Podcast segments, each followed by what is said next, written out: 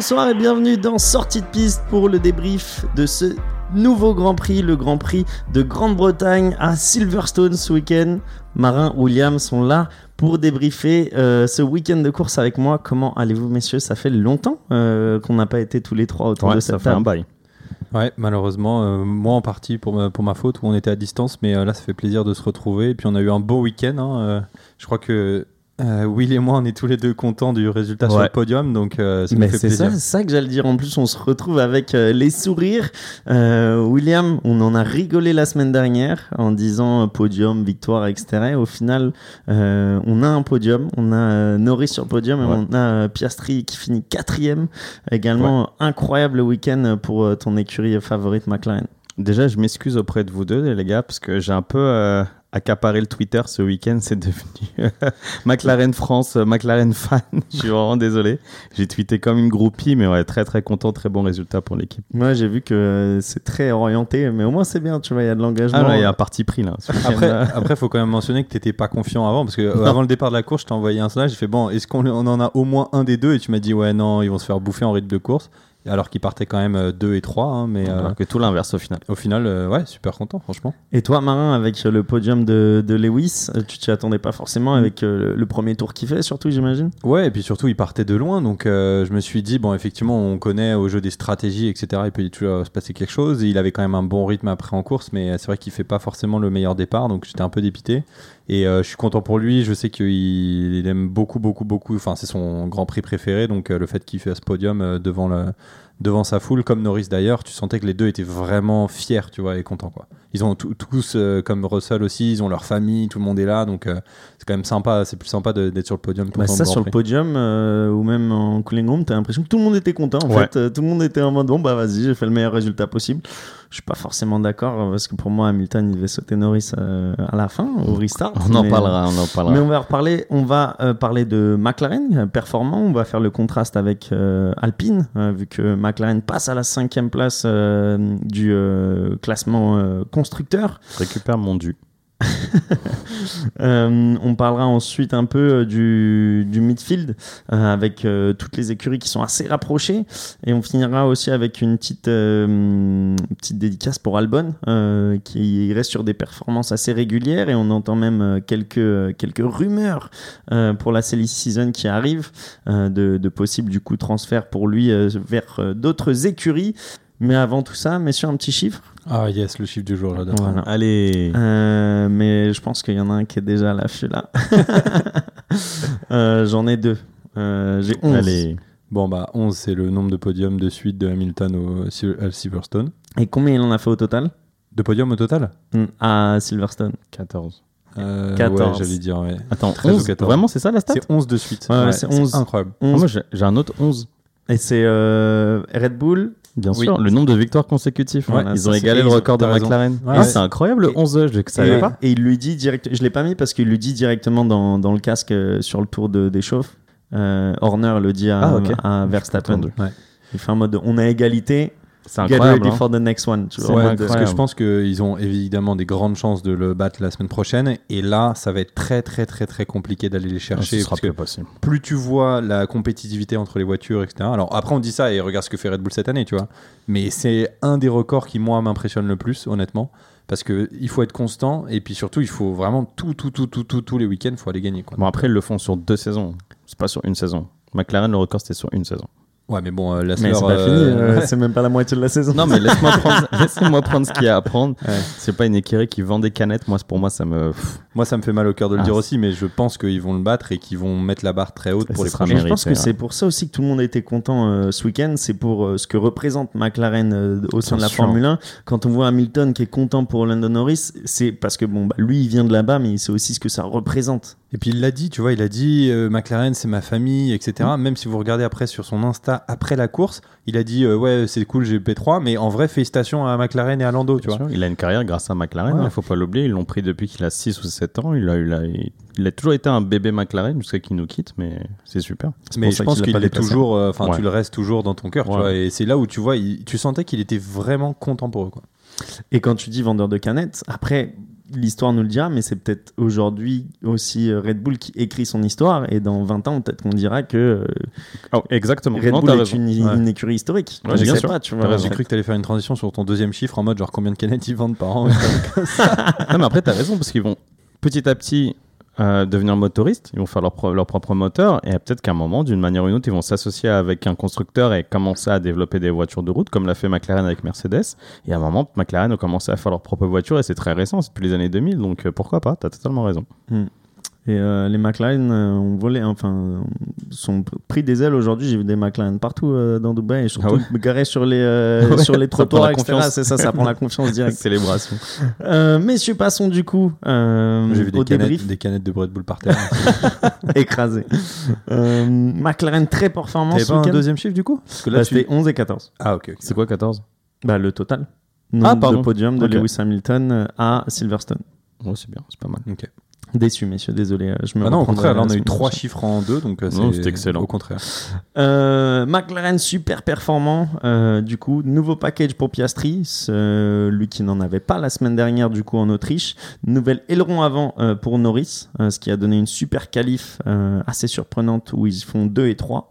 Et en course, ils finissent du coup 2e et 4e. Piastri se fait piéger par la safety car déclenchée, on va dire, aux 2 tiers de la course, alors qu'il aurait presque.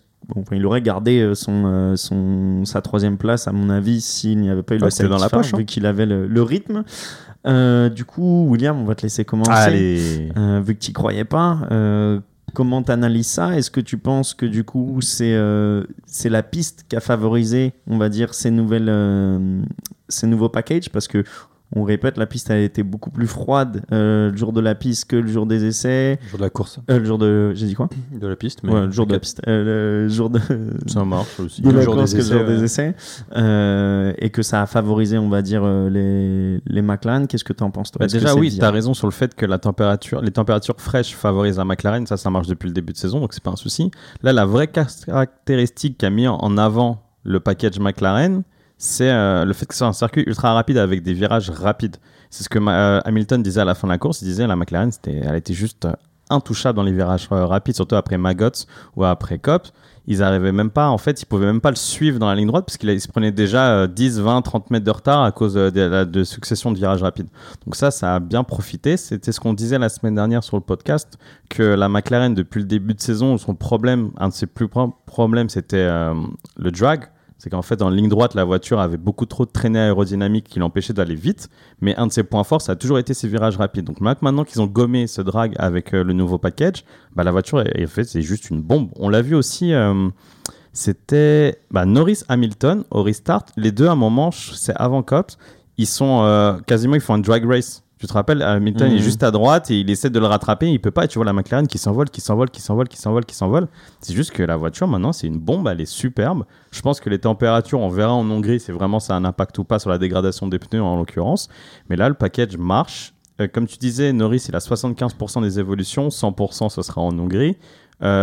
Piastri, il lui manque l'aileron avant, donc ça, il est à 50% des évolutions. Je pense qu'il aura toutes les évolutions comme Norris en Hongrie. La Hongrie qui a un circuit, lui, pas de haute vitesse mais avec plein de petits virages serrés, qui est un virage, on appelle ça le toboggan, qui est vraiment un circuit assez compliqué. Là, on verra si vraiment le package marche. S'il est complet, en fait. Exactement. Si la McLaren marche en Hongrie, moi je dis jusqu'à la fin de la saison, je vise une victoire de McLaren. Et surtout qu'on a vu pendant les qualifications qu'il y a certains réglages de Piastri qui fonctionnaient mieux que ceux de Norris. Ouais, exact. Donc, Q1, il se plaignait Norris de ses réglages, etc. Donc Norris, ce qui est bien de savoir, c'est que Piastri est capable de développer sa voiture aussi dans le bon sens, et que McLaren est toujours sur le côté de comprendre la voiture. Ils arrivent à le comprendre grâce à 2 pilotes qui sont performants.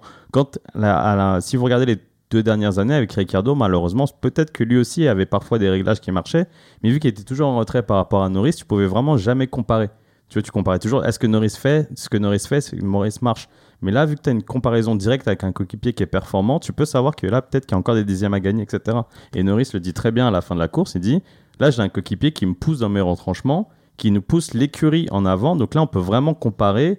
si la voiture marche ou marche pas. Si les deux pilotes marchent, c'est super. Si les deux pilotes marchent pas, c'est qu'il y a un problème. Et surtout, Piastri, première année en Formule 1 et qui va batailler avec Verstappen dès le premier tour. Marin, toi, qu'est-ce que t'en as pensé de ce premier tour où c'est rare déjà de voir Verstappen qui réussit pas à bien démarrer à l'extinction des feux et de voir surtout Piastri qui a pas peur, quoi. Ouais, moi je dirais surtout c'est un très très bon départ de la part de Norris. Ouais. C'est pour ça que Verstappen se fait bouffer. Et après, il faut vraiment tout remettre dans le contexte de la Formule 1. Quand on dit il se fait bouffer, c'est qu'il y en a un qui a 0,23 secondes de réaction et l'autre 0,26. Donc on parle de rien, mais c'est là où c'est ouf, c'est que la Formule 1, avec rien, tu arrives à... Bah, c'est la différence à être devant au prochain virage. Il y a la réaction et un peu de patinage. On a il y a un petit peu de patinage aussi, notamment au passage des petites vitesses côté Verstappen, qui fait qu'en fait Norris prend tout de suite l'avantage et vu qu'il est du bon côté de la piste, et ben après il a l'avantage et puis il le garde. Moi, la seule chose qui m'a un peu déçu justement, et c'est ça que j'attendais, c'est quand évidemment moi quand je vois Verstappen se faire jumper, je suis content, mais c'est surtout qu'en fait Piastri, j'ai trouvé, a pas réussi malheureusement à faire ce qu'il aurait voulu. Ça veut dire d'être le bon soldat et de dire je vais tellement mettre la pression sur Verstappen que du coup il va se focaliser sur défendre sur moi et ça va permettre à Norris de prendre un peu l'écart. Ça, c'est bien dans la théorie et je pense qu'il aurait dû le faire. Malheureusement, il n'a pas pu. Mais dans tous les cas, je pense que mon commentaire, il n'est pas forcément bon parce que... Enfin, c'est pas qu'il n'est pas bon, c'est qu'il devient caduque au bout de certains tours parce que quand on voit l'avance que Verstappen a pu prendre sur Norris une fois qu'il l'avait dépassé, on parle de 7 ou 8 secondes avant la safety car.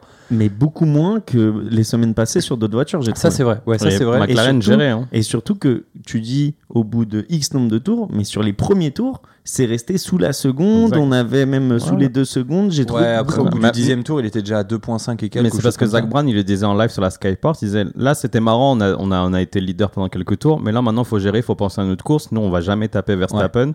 On a des pneus à garder, là on peut plus attaquer comme Verstappen et c'est pour ça qu'ils sont en fait très vite allés à 5-6 secondes, mais c'est resté cet écart là, tu le traduisais très bien, c'était pas non plus un écart monstrueux. Donc franchement moi ça m'a impressionné. Après Piastri, on sait qu'il était bon, là il a pu le démontrer parce que justement il est dans une voiture compétitive, donc c'est vrai que moi je suis content parce que Hamilton a eu le podium. Après je suis déçu pour lui parce que je pense que ça aurait été vraiment la consécration pour McLaren, en plus chez eux en Angleterre, tu vois, enfin il y a beaucoup d'écuries qui sont chez eux en Angleterre, mais tu vois ce que je veux dire. Donc je pense qu'il perd rien pour attendre, surtout comme dit Will, si jamais ils confirment leur package lors de la prochaine course, je pense que ça peut leur donner une possibilité de victoire sur la fin de l'année. Et puis on va en reparler, mais il y a tellement en fait de changements d'une course à l'autre, d'un week-end à l'autre, entre les évolutions que les écuries vont amener ou vont pas amener d'ailleurs, parce qu'on va en reparler sur les autres, que je pense que tout est possible. Avant du coup qu'on passe au midfield, juste pour finir avec la stratégie on va dire de McLaren en course, à la fin du coup quand on a eu la safety car, on a Norris qui demande quels sont les pneus chaussés sur les voitures autour de lui, on lui dit qu'il y a du soft chez Hamilton et lui il avait la possibilité de mettre du soft et on a décidé de lui mettre les hard. William, est-ce que tu aurais aimé une stratégie plus agressive pour aller chercher, on va dire, que pour soi Piastri? Bon, Piastri s'était arrêté avant la safety car, mais... peut-être même avant la safety car, mettre des rouges, des tendres pour aller chercher Hamilton et pour Norris se batailler avec Verstappen. Moi j'ai gueulé, hein. Dès qu'ils ont mis les hards, j'étais gueulé, j'ai commencé à passer en mode dépression, je suis rentré dans mon canapé, j'ai commencé à être tout triste, je pensais déjà à manger du poulet après la course, j'étais en bad. Finalement c'était la meilleure stratégie. Quand tu bats, tu bouffes du poulet. Ouais, grave. C'est vraiment pour la dépression. Putain, les gars, je suis pas bien, je vais chez KFC, je me suis fait larguer, je vais chez KFC. Ah, je me tournais à côté de ma femme, je disais faut du poulet là, je suis pas bien. Et non, finalement, c'était la meilleure stratégie. Ils ont compris qu'en fait, les hard a été aussi performants que les soft et qu'ils allaient tenir sur la durée. Ce qui n'était pas du tout vrai chez Ferrari, par exemple. On a eu Sainz avec des hard qui s'est fait bouffer, ouais. Avec Leclerc qui n'arrivait pas à dépasser avec des hard. Donc là, ça revient sur la caractéristique que tu disais des conditions fraîches. Dans les conditions fraîches, oui, on dit ça. La McLaren ne dégrade pas ses pneus. Et donc en fait elle a très bien tenu les hards qui étaient quasiment autant performants que les softs, mais juste qu'ils pouvaient se dégrader moins, et ça a très bien tenu. La Mercedes aussi l'a très bien fait. Russell il fait 33 tours, 28 et 30, je crois. 28 et, donc, il fait plus de la moitié de la course sur des softs, hein. Donc c'était possible et c'est ça qu'en fait qu'il faut sa stratégie, que tout le monde se dit bah nous on peut mettre des softs, mais je pense que juste Russell a été excellent dans son premier relais, donc au final la meilleure stratégie c'est de mettre des hards et ça l'a prouvé. Finalement Norris tient Et Piastri, peut-être avec un peu plus de rythme, peut-être aurait pu prendre Hamilton, mais il lui a manqué quoi, 1,5 seconde sur la ligne maximum, tu vois, c'est que dalle. Ouais, et inversement, moi j'ai pensé qu'au restart, justement, Hamilton allait passer Norris. Et pourquoi il le passe pas alors ? Parce qu'il y a eu quand même 3 opportunités. En fait, je pense que si on revient à ce qu'a mentionné Will tout à l'heure, là sur la partie drag, c'est qu'en fait, tu vois que Hamilton, il pouvait pas du tout rester derrière Norris. C'était horrible, il était complètement déventé, et donc du coup, malheureusement, il a eu 2-3 occasions au début où Norris a très bien défendu. Honnêtement, et en plus très propre, tu vois, c'est ça que j'aime bien, c'est du beau, t'as l'impression, regardes du Alonso, tu regardes du Hamilton, etc., c'est des belles batailles, tu vois, il n'y a pas de truc un peu sale, je te laisse pas la place. C'est pas Verstappen. Ça va ? J'avais un peu mal à la gorge, Verstappen, ça arrive. Donc en fait, il a eu 2-3 opportunités, surtout au début du restart, qu'il a malheureusement loupé, mais parce que Norris a été très bon sur la défense, et après, tu le voyais, en fait, dès qu'il était derrière, il se décalait, il allait même pas prendre l'aspi parce que justement l'air était très mauvais, et après une fois qu'il s'est mis à 1, 2, 3 secondes devant, c'était fini. Et comme tu l'as dit, vu qu'il a très bien géré ses pneus, il n'y avait pas de différence entre le fait qu'il avait des softs et des hards, et donc la seule opportunité qu'il avait, c'était au restart, le premier tour du restart. S'il le passait, c'était bon. Là il ne l'a pas fait, et donc du coup en tout cas, on verra en Hongrie si les McLaren confirment et si vous pouvez espérer du coup une victoire d'ici la fin de l'année. On rappelle qu'il n'y a qu'une seule écurie qui a gagné cette année, c'est Red Bull.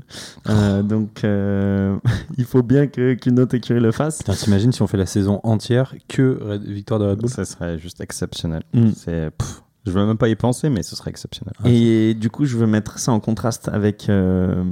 Alpine, parce qu'on parlait du coup de la semaine dernière déjà de McLaren pour la 5e position contre Alpine.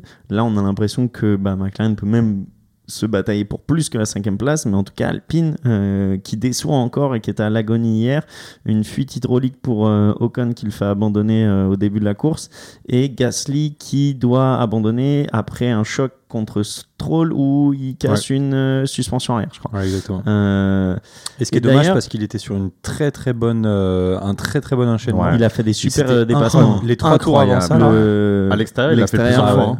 Les 3 tours avant ça, c'est magnifique ce que fait Gasly. Ah ouais, non, Gasly super. Mais inversement, t'as Sainz au même moment qui en 3 virages, il perd 4 positions. Ouais. Et là, j'étais tellement déçu pour lui parce que tu sentais vraiment que c'était beau. Ocon s'était fait sortir avant, donc du coup tu disais bon, au moins ça récupère un peu. Et là, malheureusement, t'as Stroll qui le tape. Alors Stroll, il a pris 5 secondes de pénalité, mais en fait ça va jamais rattraper le fait que tes 2 voitures sont DNF. C'est ça que j'allais dire, je connais pas toutes les règles, mais c'est quand même, et ça arrive sûrement à toutes les courses, mais là c'est quand même frustrant parce que c'est peut-être mon côté chauvin qui fait que j'ai pas l'impression que ce soit la faute de Gasly, mais j'ai l'impression que c'est la faute de Stroll. Et ça il casse sa suspension. Il a eu 5 secondes de pénalité. Il casse sa suspension, et derrière, comme tu le dis, c'est ton écurie, toi, elle fait 0 points, et tes DNF sur tes 2 pilotes, il n'y a pas de sanction. C'est comme quand tu fais un tacle par derrière qui casse un genou. Est-ce que c'est vraiment les sanctions ? Oui, mais tu vois, moi, je suis d'accord, en fait, je comprends. Il y a un joueur qui est out 6 mois, en fait. Je comprends d'où tu viens, c'est-à-dire tu es en train de dire la pénalité n'est pas assez forte par rapport à la cause qu'elle a engendrée. Ouais. Par contre, en fait, c'est un peu au petit bonheur à la chance. C'est-à-dire que tu vois, ce même contact-là, il peut ne rien casser, il peut casser quelque chose chez Stroll. Donc en fait, c'est toujours très compliqué de mettre ce genre de pénalité parce que oui, ok, c'est horrible de l'autre côté parce que la voiture, elle a fini dans le mur et tout, mais en soi, ça aurait pu être l'inverse. Donc, c'est pour ça que la pénalité, il faut toujours pénaliser la manœuvre, jamais la conséquence. Parce que si tu vas commencer à analyser la conséquence, tu vas jamais pouvoir tu peux plus faire d'uniformité, et après, ça va être trop compliqué. Et sur cette action-là, tu vois, par exemple, moi, j'ai une lecture différente. Pour moi, Gasly et Stroll, ça faisait déjà quelques temps qu'ils jouaient au con, les deux, ça faisait genre 2-3 tours. Et là, Gasly, je suis désolé, mais il lui laisse pas beaucoup de place aussi. Tu vois, Stroll, il est là. On a vu la même chose en F2 avec Victor Martins. Tu vois, j'ai l'impression que la FIA, ils aiment bien pénaliser le pilote qu'à l'extérieur. Mais à un moment, le pilote, si tu veux qu'il tente des manœuvres comme Gasly qui faisait l'extérieur, à un moment, il faut aussi que le pilote à l'intérieur, il joue le jeu. Et là, Gasly, je sais pas, il commence à être un peu tendu. Il lui laisse pas beaucoup de place. Stroll, il joue encore plus au con que lui. Il dit, moi, je vais pas freiner. Je vais être sur le vibreur à fond. Ouais. Je vais y aller. Et on va tous les deux se casser s'il faut se casser. Finalement, Gasly, il perd. Mais si tu joues au con, parfois, tu perds aussi. Tu vois, Gasly, il répète un peu plus malin et se dire, tu sais quoi, ça vient de défendre comme aussi un mec aussi féroce, tu vois. Sûrement dans l'euphorie, comme tu dis, c'est quelques beaux dépassements. C'est dommage, faut voir plus long terme, tu vois, c'est du racecraft. À un moment, qu'est-ce que tu vas te battre avec Stroll ? Stroll, c'est pas connu contre un mec qui est très très bon au duel, tu vois. C'est contre qui tu bats, d'ailleurs. Même. Ah oui, tu t'es pas en train de te battre avec Norris ou Hamilton, etc. Tu vois, je sais pas. Gasly, je l'en veux un peu là-dessus aussi. Mais ça revient à ce qu'on disait, tu vois, là, tu vois quand même une Alpine qui race une Aston Martin. On nous l'aurait dit en Arabie Saoudite, on on a dit waouh, super progrès des Alpines ou downgrade des Aston Martin. Et c'est ton point, Marin, c'est qu'au final, dans le midfield, c'est impressionnant la distance qu'il y a entre chaque écurie, parce qu'au final, on se rend compte que c'est rien du tout. Sur limite, on va toucher un peu l'aileron avant et tu vas pouvoir attraper la voiture devant toi, quoi. Moi, c'est ça que j'aime bien en fait avec cette saison. Vraiment, si tu mets à part Red Bull, enfin plutôt Verstappen, mais bon, parce que Perez performe pas, mais en soi, la voiture Red Bull, elle est très très performante. Donc, si tu les mets à part eux, en fait, t'as énormément d'actions dans le midfield. On en a parlé lors des 2 derniers podcasts où en fait, oui, ok, c'est chiant parce que devant le mec il a 10 secondes d'avance, mais par contre, voire plus, par contre derrière il y a un nombre incroyable de déplacements, c'est hyper serré, ça se joue les coudes pour la 3e place jusqu'à la 15e où les mecs ils sont tous à 2 secondes. Donc en fait c'est quand même hyper excitant en tant que fan de F1. La seule chose c'est que les gens disent ah ouais mais la surprise ou en tout cas le spectacle il est tué parce que Verstappen domine tout. Oui, mais d'un autre côté, si tu enlèves cette composante-là, c'est hyper excitant. Il y a une stat, alors j'ai pas envie de dire de bêtises, mais je crois que Norris, c'est le 10e pilote de saison à faire un podium. Tu vois. Donc franchement, c'est là que tu te dis, ah ouais, ok, quand t'as un 10e pilote, et on n'est même pas à la moitié de la saison qui fait un podium, c'est que oui, il y a du mouvement, etc.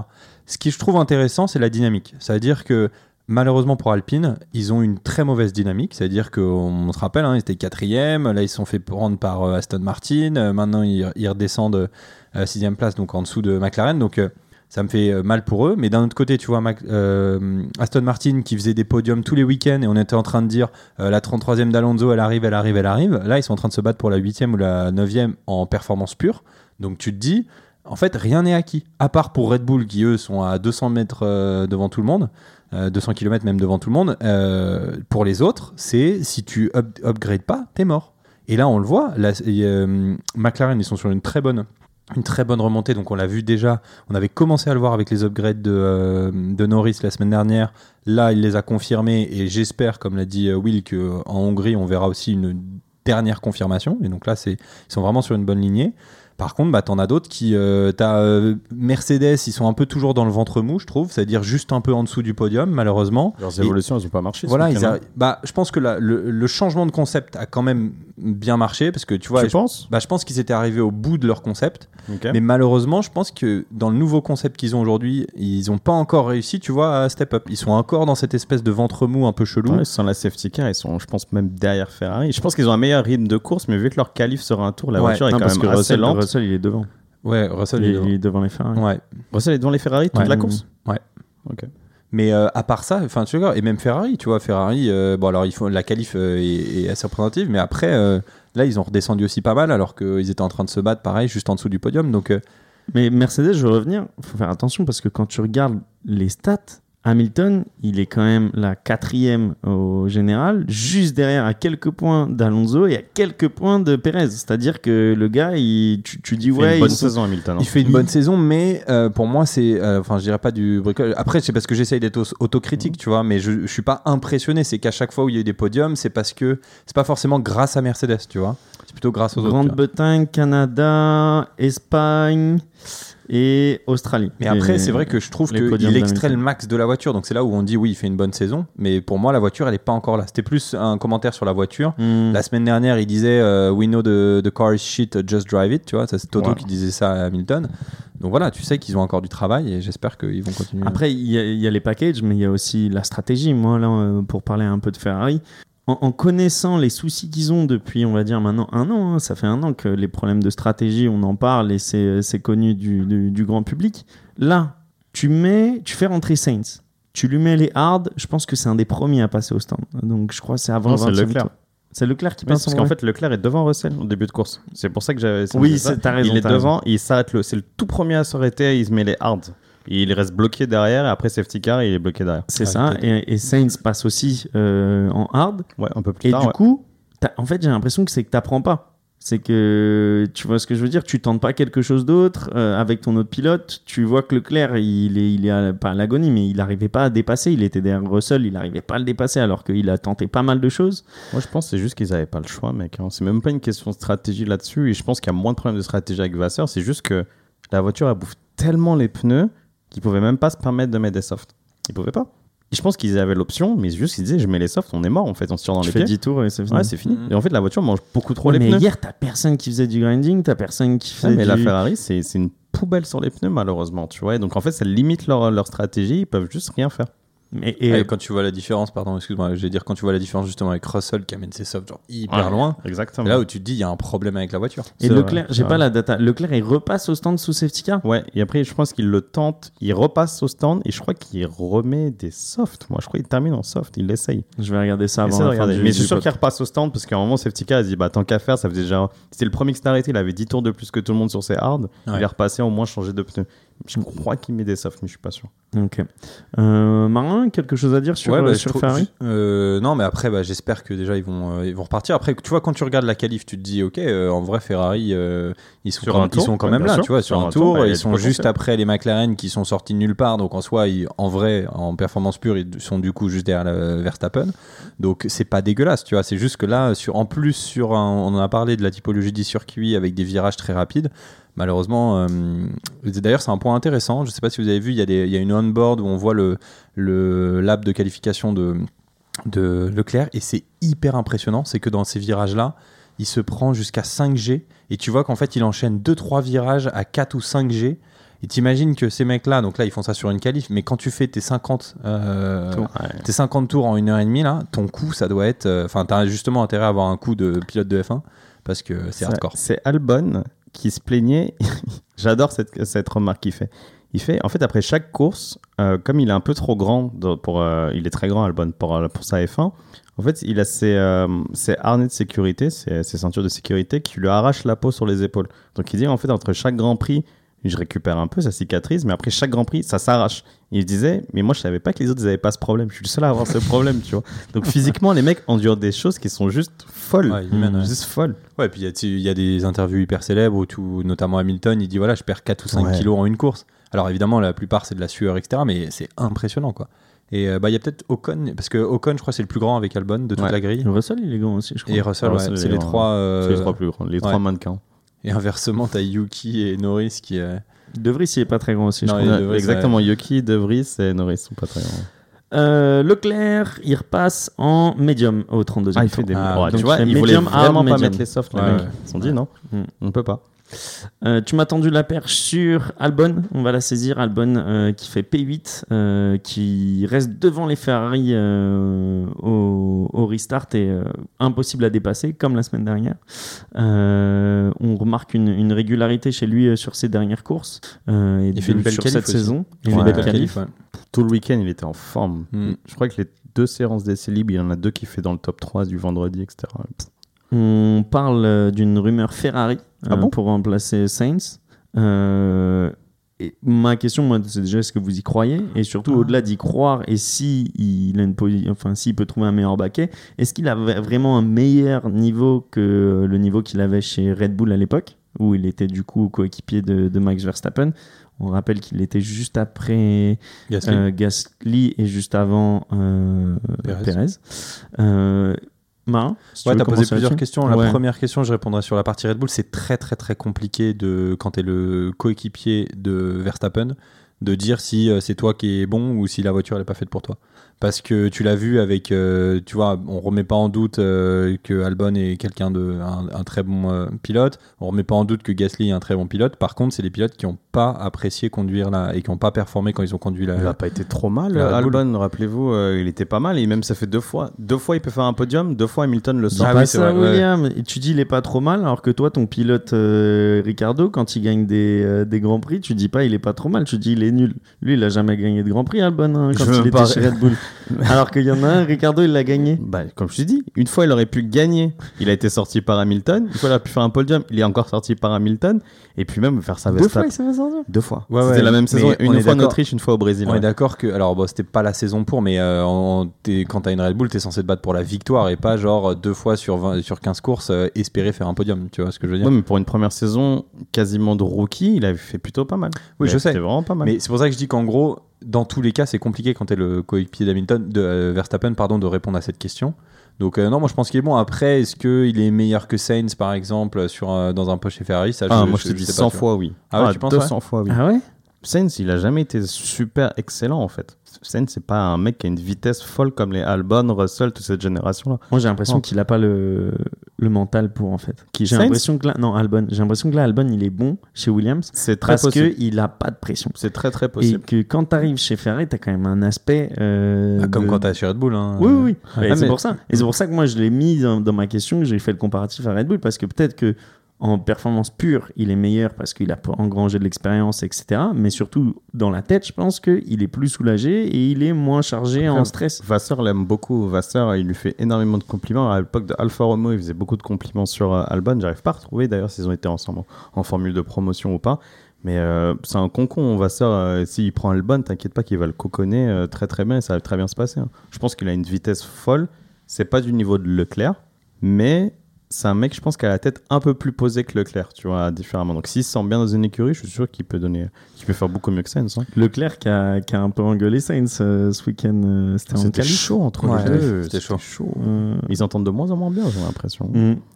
Autre chose sur la Silly Season, vous avez des petites rumeurs sur Twitter que vous avez vu passer. J'en ai vu, c'est qu'est-ce qu'on fait de nos petits Français en GP2, en F2. Tu vois, on a Victor Martins qui fait un week-end incroyable, donc... qui est prometteur, Académie Alpine, mais il n'y a pas de place. T'as Théo Pourchère, à un moment, troisième saison, qu'est-ce qu'on en fait ? En fait, c'est juste qu'est-ce que tu fais des jeunes ? J'ai pas l'impression qu'il y ait de baquets. C'est pour ça qu'on n'a même pas beaucoup de rumeurs dans la saison. C'est... Tous les baquets dans l'ère fixe 2024, je crois qu'on parle plus de 2025. Il n'y a pas de place, en fait. Ouais, après, on n'est pas à l'abri de l'année dernière. Souvenez-vous, il n'y avait pas de place. Et il y a eu Vettel qui annonce sa retraite. Et à partir de là, tout s'est enchaîné. Donc... faut attendre. Après, la silly season, c'est comme au foot, le mercato, toutes les 2 jours, t'as une rumeur différente. Là, Mbappé, il est dans 17 clubs. Enfin, tu vois ce que je veux dire, genre. Moi, je pense qu'il faut attendre un petit peu. L'année dernière, en gros, ça s'est décanté juste au moment de la pause. Donc, ça veut dire début août. Donc là, on sait qu'on a encore 2 Grands Prix, c'est ça ? 2 Grands Prix avant la fin de l'été, enfin, le début de la pause, excusez-moi. C'est quoi après la Hongrie ? C'est la Belgique. C'est Spa.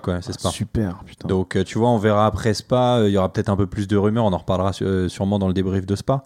Mais il faut toujours faire attention parce qu'en plus, côté transalpin et transpyrénéen, les mecs, ils sont... les Italiens sont toujours là. Ouais, ils sont toujours les premiers, notamment les journalistes, pour balancer des rumeurs qui sortent de nulle part. Donc bon, attendons et voyons un peu ce qui se passe.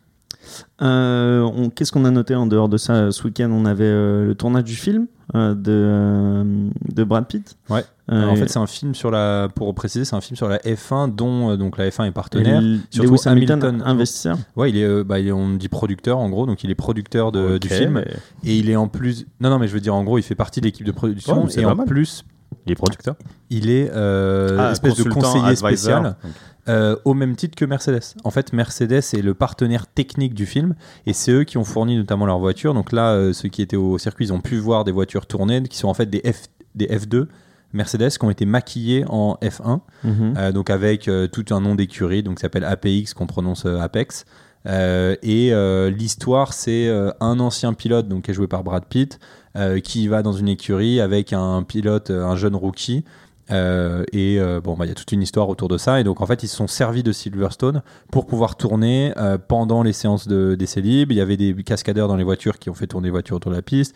Il y avait toute la partie avec les hymnes, etc. Si vous regardez bien, en fait il y a 22 pilotes au moment de l'hymne national. Et puis ils avaient mis aussi les voitures sur le tour de formation. Juste après ils sont pas partis, ils auraient dû faire quelques virages mais ils l'ont pas fait finalement. Mais voilà, donc il y avait tout ce truc là et ils ont filmé tout autour et ce qui est marrant je trouve, c'est que quand on regarde ce qui a été filmé, tu vois qu'en fait il y a genre Carlos Sainz qui est qui est dans le truc derrière et tout, donc ça va être assez marrant de voir le film et de voir qu'est-ce qu'ils ont vraiment gardé au montage. Voilà, j'ai hâte de voir ça. Pareil. Et en plus, tu le disais, elles ont tourné devant énormément de personnes, vu qu'on a eu un record aussi ce week-end en termes de spectateurs. Ouais, c'est hallucinant. Je pense que... Et puis, tu voyais la Silverstone, notamment, quand t'as les pilotes qui allaient sur la scène centrale. Anglais, surtout, t'entendais. Alors là, mais mec, c'était un truc de malade mental. Ouais. Et quand Norris, d'ailleurs, passe en pole juste avant que Verstappen lui reprenne au moment de la qualif, mais le bruit, c'est hallucinant. Bah, quoi. Quand Hamilton dépasse, quand t'en as d'autres, hein, et c'est incroyable. Je crois que j'ai noté 480 000 personnes sur le week-end. Vous connaissez le record ou pas ? Bah, tu disais que c'est sûrement le record, on va vous confirmer. Là, ça. C'est le record, attends, c'est le record de Silverstone. Après, ça je suis pas sûr que ce soit le record. Peut-être aux US, t'as peut-être la quota, t'as un peu plus. Il y avait Austin l'année dernière qui avait été, je crois, le record toute course confondue. Ça est dans les 500, quelque chose comme ça. Ouais. C'est énorme, 480. Ouais. Après, c'est le truc, il est sur 4 jours, t'as des festivals à Tours, des machins. Mais c'est même, c'est monstrueux. Ouais. Mais c'est bien, ça montre déjà qu'il y a un regain de la F1 depuis plusieurs années. Et puis, bah, les circuits, c'est, pour l'avoir fait, on l'a tous autour de la table fait au moins une fois. C'est quand même une ambiance, c'est tout un truc, t'amènes ta famille. Ouais, c'est cool. Si vous pouvez, je vous conseille vraiment parce que c'est au-delà de la course, c'est hyper sympa. C'est super. C'est vraiment un week-end, c'est super. Et c'est hyper bonne ambiance. Et il n'a pas plu à Silverstone, alors qu'on a douté plusieurs pour fois. La course, pour la course. Ouais, petite gouttelette. Par contre, en Hongrie, on a souvent l'habitude de fin juillet d'avoir quelques petites gouttes de pluie. On se souvient de Bottas qui a sorti les deux Red Bull il y a quelques années, qui a donné la victoire à Ocon en fin de course. Ouais. Qu'est-ce qu'on voit pour la semaine prochaine, du coup, 21-23 juillet, messieurs? Moi, c'est bon, je vais le dire.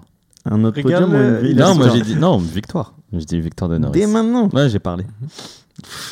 Tu vois, hier, il nous dit pas de podium. Ouais, et là, tu vois, c'est ça ton problème. Tu t'enflammes toujours trop vite. Je sais. Ouais. Tu sais que là, j'y crois. Là, je suis redevenu fan du PSG. Là, j'y crois pour cette saison. Tu vois, genre, la semaine prochaine, on va recevoir une photo. Il va être en train de manger du poulet. C'est quoi, Norris, il est DNF.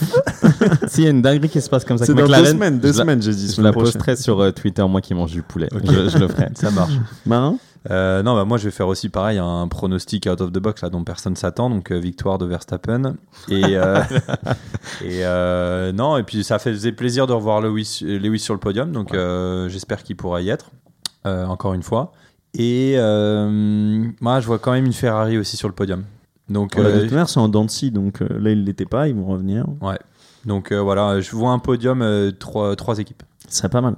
Tu sais, tu parlais de la call room tout à l'heure. Moi, j'adore voir la call room et juste voir Max et Lewis parler ensemble. Mais t'as vu surtout que maintenant, il y a des mèmes où ils rajoutent les trucs de podcast. Ouais, parce qu'il y a c'est beaucoup trop drôle. Mais tu vois, ils interagissent tous. Je me dis, tu sais quoi, Lewis et Max, c'est sûr, ils vont devenir potes après la F1. Ouais, je suis sûr. Contrairement avec Rosberg, quoi. Et toi, c'est quoi ton prono, toi ? En fait, je me demande à quel moment il y a un pilote qui va être assez agressif au tour 1 pour DNF Max. Je pense que personne n'oserait. Je pense que vraiment personne n'oserait. Ah ouais ? Ouais. À cause des records et tout ?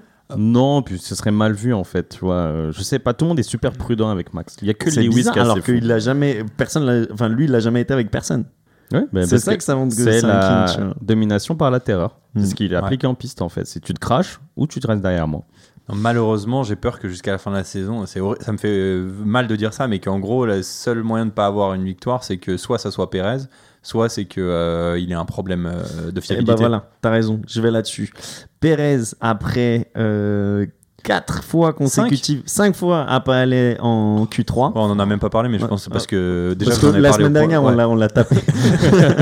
Là, il a encore fait des dingueries ce week-end, donc là, je le mets vainqueur. Ok, c'est noté, c'est un beau pari. En Hongrie. Moi, mon pari, c'est que si jamais là, il n'est pas vainqueur ou au moins sur le podium sur les deux prochaines, il saute. Waouh, on en parlera au prochain épisode. Parce que quand, ça, c'est pas mal. Ça, quand Marco, Horner et tout, ils commencent à dire non, mais on est très contents et tout. Mais déjà, il faut qu'il s'occupe de De Vries d'abord. Déjà, De Vries, il faut qu'il le saute. Quand ils ont réglé ce problème, ils s'occuperont de Pérez. Messieurs, encore beaucoup de sujets abordés du coup pendant cet été, et on se retrouve du coup dans 2 semaines pour la Hongrie. On a fait un peu plus longtemps que d'habitude. On espère que vous avez apprécié. Merci messieurs. Merci à toi. Et du coup, à dans 2 semaines. Allez, ciao.